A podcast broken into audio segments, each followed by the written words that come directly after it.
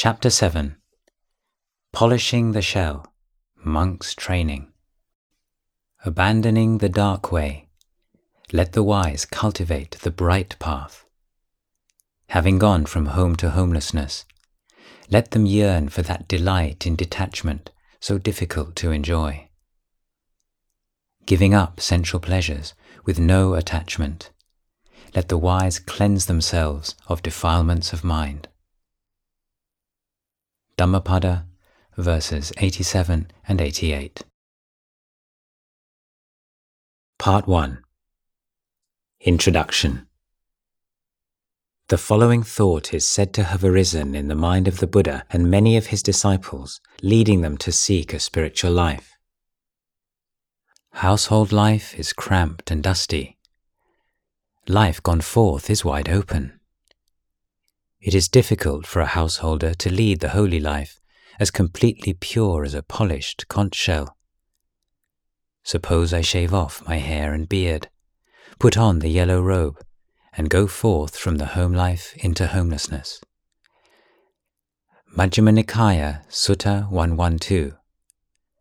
And in the Anguttara Nikaya 10s, Sutta number 48, the Buddha gives a list of reflections for the monks to frequently consider. Monks, there are ten Dhammas which should be reflected upon again and again by one who has gone forth. What are these ten? I am no longer living according to worldly aims and values. This should be reflected upon again and again by one who has gone forth. My very life is sustained through the gifts of others. This should be reflected upon again and again by one who has gone forth. I should strive to abandon my former habits. This should be reflected upon again and again by one who has gone forth. Does regret over my conduct arise in my mind? This should be reflected upon again and again by one who has gone forth. Could my spiritual companions find fault with my conduct? This should be reflected upon again and again by one who has gone forth. All that is mine, beloved and pleasing, will become otherwise, will become separated from me. This should be reflected upon again and again by one who has gone forth. I am the owner of my kamma, heir to my kamma, born of my kamma, related to my kamma, abide supported by my kamma. Whatever kamma I shall do, for good or for ill, of that I will be the heir. This should be reflected upon again and again by one who has gone forth. The days and nights are relentlessly passing. How well am I spending my time? This should be reflected upon again and again by one who has gone forth. Do I delight in solitude or not? This should be reflected upon again and again by one who has gone forth. Has my practice borne fruit with freedom or insight so that at the end of my life I need not feel ashamed when questioned by my spiritual companions. This should be reflected upon again and again by one who has gone forth. Monks, these are the ten Dhammas to be reflected upon again and again by one who has gone forth. Luang Por Chah chose to live his life as a Buddhist monk he received permission from his parents to enter a monastery at the age of nine, and apart from a brief period in his teens, he lived in monastic communities until his death at the age of 74. The Sangha was his family, and as a teacher, its welfare was his main preoccupation. While he gave considerable importance to propagating the Dhamma in society at large, he did so only to the extent that it did not compromise his training of the monks and nuns in his monastery. Luang Por considered that the longevity and good health of Buddhism in a society was ultimately decided by the quality of the monastic order. He spent much of his life providing a training for monastics that was intended to be true to the ancient principles, but that would, at the same time, also enable the Sangha to thrive in a Thailand that was rapidly changing. Perhaps most crucially, he sought to create a Sangha that was not overly tied to him as an individual, but would still be able to thrive in his eventual absence. When Luang Por established Wat Pah Pong in 1954, there were few precedents for him to draw upon, no clear cut forest monastery template passed down by his teachers to conform to. Scarcely a decade had passed since Luang Pu Man himself, the father of the tradition, had first spent two consecutive rains retreats in the same monastery. Nevertheless, it seems evident that Luang Por had been preparing for this new development in his life for some time, closely observing the way things were done in every monastery he practiced in during his Tudong years. He began with great confidence, establishing a monastery broadly based upon Luang Pu Man's monastery at Nong Pu, but also introducing certain adaptations inspired by practices he had seen elsewhere and others from his own ideas. From the beginning, he showed a willingness to learn from experience and discard what did not work. Chaff from the grain.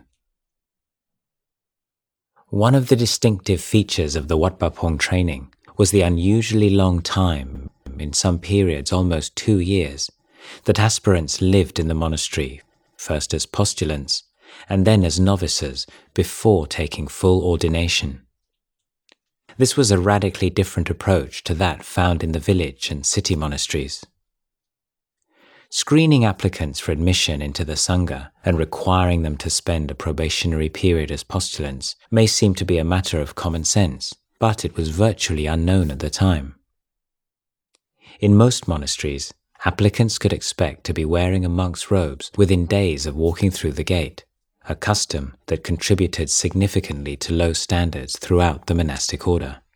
A probationary period served to make ordination seem more valuable. Luang Por expressed his view on the matter in a characteristically succinct phrase easy to ordain, easy to disrobe. Difficult to ordain, difficult to disrobe. At Wat Pah Pong, those unsuited for monastic life usually left well before the ceremony of ordination. New people were tested from the first day. A freshly arrived applicant for ordination at Wat Pah Pong would spend the first few days in a state of some confusion, receiving little attention and sleeping at night on a rush mat at the back of the Dhamma hall. Ajahn Tiang recalled, Luang Por would leave the newly arrived people alone. He didn't speak to them apart from asking them how they were now and then. Whether they did things right or wrong, he said nothing. He'd just leave them for about a week or five days or three days, depending on the circumstance, and then he would speak. I thought it was an excellent method to get an idea of the person's intelligence. Was he aware of what was going on around him? Was he being observant? Or was he foolish? unobservant, or impulsive. Once Luang Por had grasped his weak points, his basic personality, then he would start to teach and train him. Ajahn Jandi, one of those who passed through this process with distinction, saw others leave after a few days. Luang Por was unconcerned. His attitude was, whoever wants to come, let them come. Whoever wants to leave, then let them leave. It didn't affect him. I came as a layperson, and I was here for around 10 days before anybody said anything to me. The monks and novices didn't speak to me or teach me anything, or ask me to help with anything at all. I thought, why am I being left to my own devices like this? I've just been abandoned. Sometimes I started to feel miserable and considered going home. It seemed from the way that everybody was behaving that nobody was interested in me. Realizing that the onus was upon him to make the effort to watch those around him closely and copy them in whatever he could, Ajahn Jandi's willingness to learn was noticed, and his life in the monastery soon began to change for the better. After some days, the applicant would be told that he could now shave his head, signifying an initial commitment to the abandonment of vanity and the practice of renunciation. He would then formally request the eight precepts and begin wearing the white lower robe and angsa of the postulant. From this point, his training would begin. He would join in most of the Sangha's communal activities, assist the monks, and start to learn the daily chants. Ajahn Jandi continues I wanted to learn quickly, but Luang Por explained about the training of new people, and it made sense to me. He was quite stern with my group. He said he wasn't going to let us ordain easily. He would train us like soldiers. We had come to be soldiers of the Buddha, and we needed some basic training, like army boot camp. It might take many months or even a year if we weren't any good. For those who badly wanted to ordain, it took the wind out of their sails. In those days, he aimed at quality above all. He wasn't bothered by the reactions of the people who came. He wanted to test their faith. The smarter people ordained more quickly because they were fluent, able to do everything in a neat, correct way. Others were there for a year or two and they still weren't ready. If they could endure, they stayed. If they couldn't, they left. He didn't ever try to persuade anyone to stay. Some people would arrive saying they were tired of the world, they'd had their fill of it. But then they came up against the monastic regulations, and a single day was enough. By the next morning, they changed their minds and left. Although it was true they came with faith, they lacked wisdom. Some didn't even pay respects before they left, they just ran away. Some people stayed a bit longer, shaved their heads, and then left. I know so many people who are unable to endure it. Anyone who expressed desire or showed impatience in Luang Por's presence could expect to pay a price. If a new member of the community wanted to ordain as soon as possible, the worst thing that he could do would be to request a date from Luang Por, or, almost unthinkable except perhaps for one of the Westerners, to pester him. The question, Luang Por, when will I be ordained? would be either completely ignored or dismissed with a, don't bother, or, it's not really necessary, just carry on as you are. Only when Luang Por saw that the eager aspirant was at peace with whatever his teacher decided did he arrange for an ordination. One of the most valuable phrases a new member of the community could learn at Wat Pah Pong was, It's up to you, Luang Por. It meant that he trusted Luang Por's judgment and could be patient for however long it took. Going forth. Novice ordination has traditionally been the de facto option for males below the age of 20, with men of 20 years or above taking full monk ordination without becoming novices first. Luang Por was unusual in that for a number of years, he required men of all ages to spend a period of months as a novice before becoming monks. It gave aspirants for monkhood the chance to develop a feel for Sangha life with many of the trappings of life as a monk, but without the immediate pressure of having to conform to a large, complex body of training rules. Eventually, he relaxed this practice somewhat, but retained it for Westerners and elderly men who benefited from this gentle introduction to Sangha life. The novice ordination ceremony, known as Pabbajja, which literally means going forth, is a short one the aspirant receives robes from the teacher, makes his formal request to go forth, receives the ten precepts from the teacher, and then recites the list of the five basic meditation topics hair of the head, hair of the body, nails, teeth, and skin. On one such going forth ceremony, Luang Por gave the following instruction. The only reason that I make it so difficult for all of you to enter the Sangha here is that I want things to be done well. Taking the time is the proof of your commitment. Some people want to become monks, but when they find out that it takes a long time, they change their minds. Some bear with it, some leave and seek to become monks elsewhere. I have no objections to that, but what I have always insisted upon is that becoming a monk is not taken lightly. As postulants, you've trained and prepared yourselves to become a monk. You've lived with the monks, learned how to offer things to them correctly, learned about the monk's life, become acquainted with it. You've practiced sewing and dyeing cloth, looking after robes and bowls. You've seen how the monks practice with regard to robes, alms round, dwelling places, medicines. Now you must be willing to conduct yourselves in the same way. This is the foundation. Now that you've learnt the basics, you can become a novice. I will give you a bowl, and tomorrow morning you will put on your robes neatly and walk for alms in the village. Tomorrow, the villagers will put fresh cooked rice into your bowl. They will pay their respects to you. Why will these old people with grey hair hold their hands up in respect to you? Because of the power of the ochre robe. This ochre robe belongs to the Buddha. It has an incomparable power. If you use it in the wrong way, you will degrade yourselves.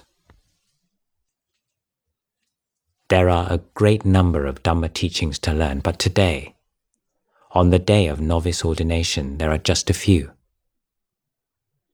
Following the tradition handed down from the great teachers of old, today we study the five meditation objects hair of the head, hair of the body, nails, teeth, and skin. When you first hear the list, it may sound a bit comical. But if you contemplate these five things well, it will become really profound. We are born with these things, but we don't know them. It's necessary to learn these five fundamental meditation objects as the entrance to the path that leads directly to Nibbana. Herein lies right view. We are taught to learn these five basic meditation objects and then reflect on them. Repeat after me in the scriptural language. Kesa, Loma, Nakha, Tanta, Tacho, Tacho, Tanta, Nakha, Loma, Kesa. Some people say that everyone has these things. They know what they are already. Why study them? But they don't really know what they are. They don't know the true nature of head hair, of body hair, of nails, of teeth, or of skin. Hair of the head is in fact repulsive. Where does it come from? It feeds on pus. The others are the same. These things are not glowing with health, are they? They're not delightful. But we don't really see that. It's the flawed parts that people beautify, the unattractive parts. It's because of their great dirtiness that people pretty them up. Is there really anything beautiful about head hair? No, there isn't. Is it clean? There's nothing clean about it. If you heaped up a pile of hair and left it by the side of the road, would anyone pick it up? take off your skin, put it by the side of the road, and then tomorrow, on alms round, see if anyone has gone off with it yet. We don't see these things in their true light. Now that you are novices, pay attention to them. Head hair is not beautiful. Body hair is not beautiful. Nails are not beautiful. Teeth are not beautiful. Skin is not beautiful. But people cover them with powders and creams and so on to make them seem beautiful. And so we're deluded and don't see the truth of things. It's like the fish that swallows the hook. Have you seen that? Actually, the fish doesn't intend to eat the hook. It's the bait that it swallows. If it saw the hook, the fish wouldn't eat the bait. It swallows the bait because it doesn't know what it's doing. It's the same for all of us. If you were to see these things in their true light, you wouldn't want them. Why would you choose to burden yourselves with things like that? But it's like the fish, once the hook is in its mouth, however much the fish wants to get it out, it can't. It's snagged. If you contemplate these five parts of the body over and over again and see them clearly, your mind will be at ease. Keep contemplating. Don't be heedless. Study these meditation objects and fear them like hooks. If you don't feel any fear towards them, it's because you don't know them. Once you're ordained, then be obedient. Follow the teacher's advice and instruction. Be respectful. Put yourself in awe of the Buddha and the training rules that he laid down you must try your utmost to bring up a sense of fear and awe, a wise fear of wrongdoing and bad kamma, a fear of breaking the Buddha's laws.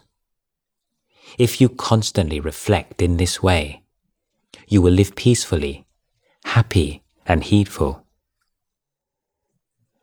Now I will present you with your robe, this ochre dyed robe that is the victory banner of the Arahants. Go outside and put on the lower and upper robes. Put them on beautifully, evenly all the way round.